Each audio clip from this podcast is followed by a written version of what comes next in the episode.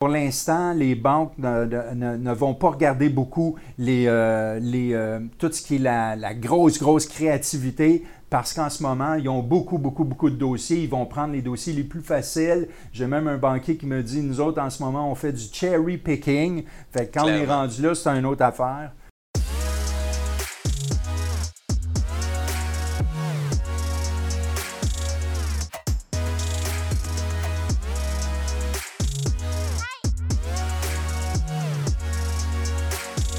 Bonjour à tous, ici Christian Pomerleau et Alexandre Boisvert, vos courtiers hypothécaires commerciaux. Préférés. Préférés. Aujourd'hui, Christian et moi allons vous parler euh, une mise à jour sur les taux d'intérêt avec tout ce qui se passe dernièrement. Il y a eu beaucoup de fluctuations, ça a créé euh, certaines euh, attentes, certains, beaucoup de changements dans les, dans les investissements de nos clients, dans les, leurs projections, etc.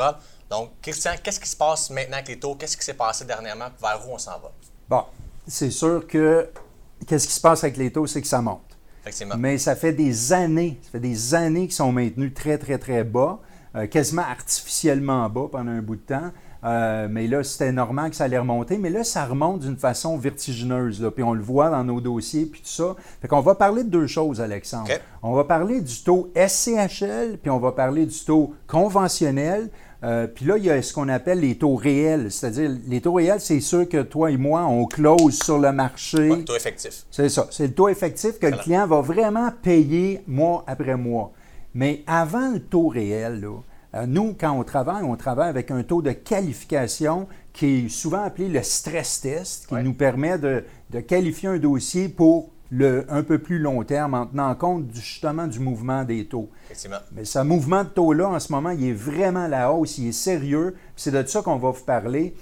Juste avant, je vais vous dire en une minute comment se construit un taux. Premièrement, si on prend un taux SCHL, euh, le taux SCHL est construit avec ce qu'on appelle les coûts des fonds. Puis le coût des fonds, souvent, euh, en fonds titrisés, c'est euh, le CMB, tout le monde appelle ça le CMB, ou les obligations hypothécaires du Canada.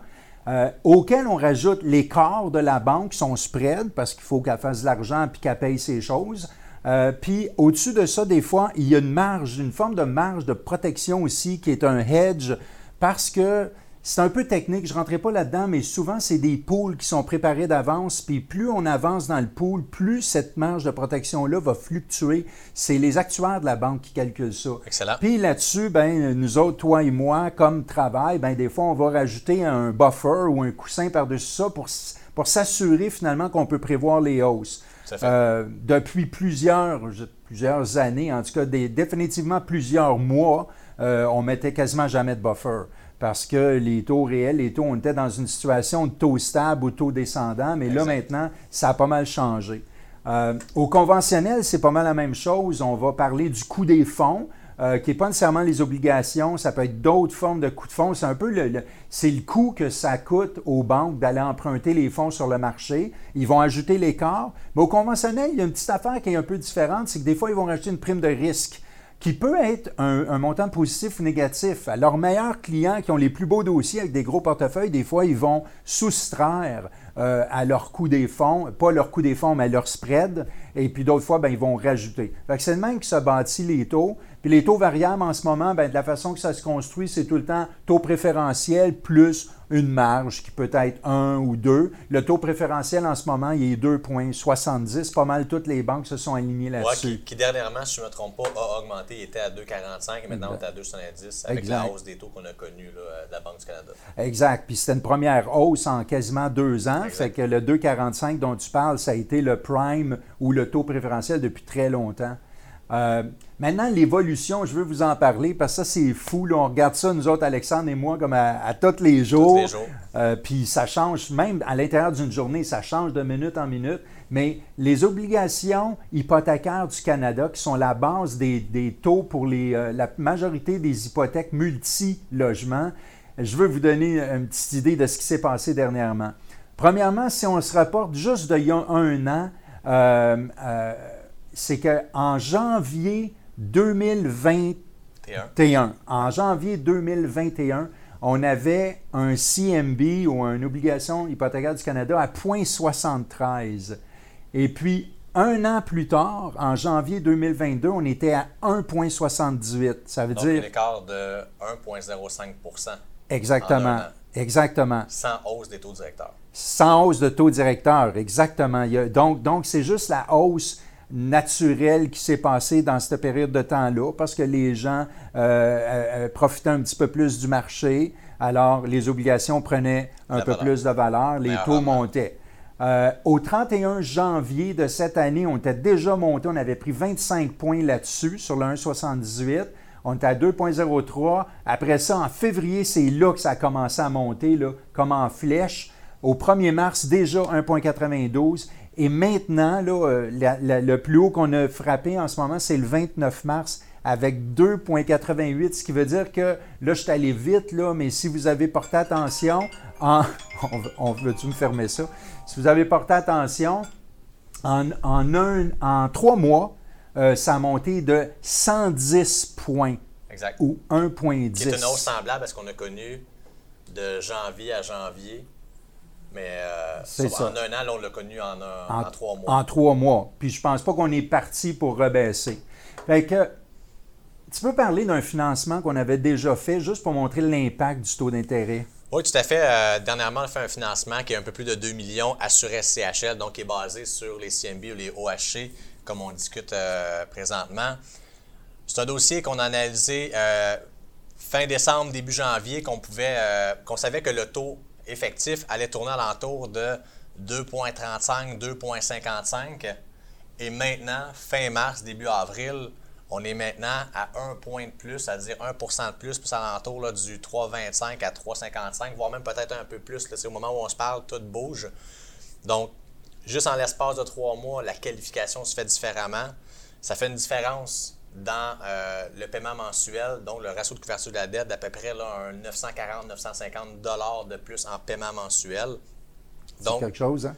Effectivement, c'est beaucoup parce que ça, ça, ça l'affecte votre ratio de couverture de la dette, ce qui lui fait en sorte aussi, conséquemment, que votre prêt diminue. Donc, si vous êtes en refinancement, bien, votre retrait d'équité est plus petit, bien évidemment. Et si on fait, on faire une acquisition d'une propriété, bien, votre mise de fonds augmente également. Puis j'ai j'ai fait un exemple justement parce qu'on est sur un dossier présentement, puis l'impact de ce changement-là, je le calcule, je vous donne un exemple sur un 20 unités où est-ce qu'on avait 105 000 de revenus nets, fait après les dépenses, puis l'inoccupation, puis tout ça, euh, et un dossier amorti sur 40 ans.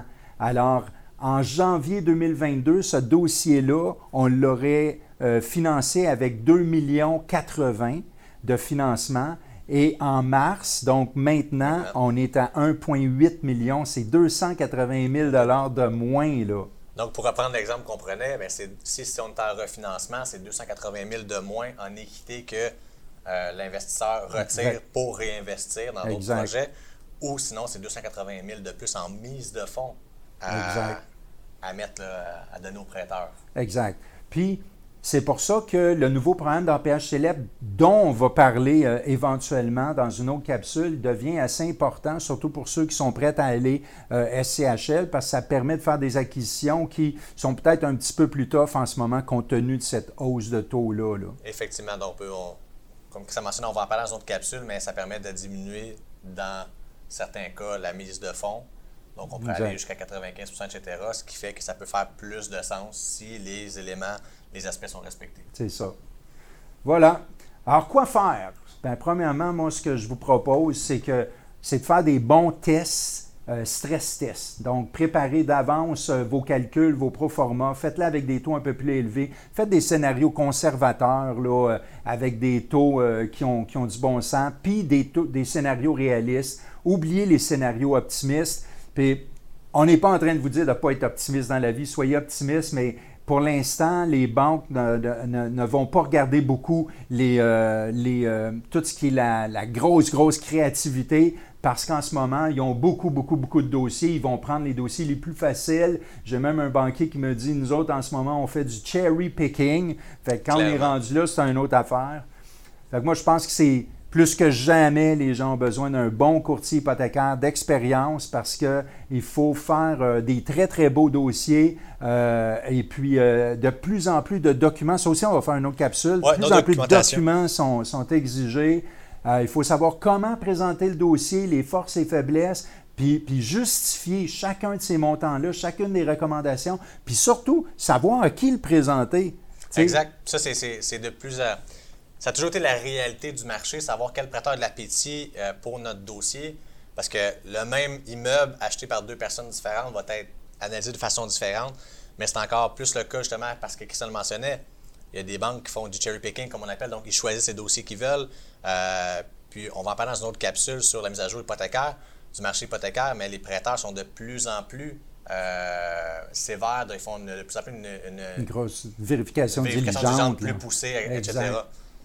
Fait que c'est important, de, je pense, de bien vous entourer, la négociation, les taux, les conditions, les suivis qui n'arrêtent pas. Fait que soyez bien entourés. Nous autres, on est là pour vous aider, pour vous supporter. Si vous avez des questions, gênez-vous pas de nous écrire à christian.pomerlo à pmml.ca, alexandre.boisvert, pmml.ca. Et puis, euh, on est facile à trouver aussi sur nos numéros de téléphone. Fait à une prochaine capsule.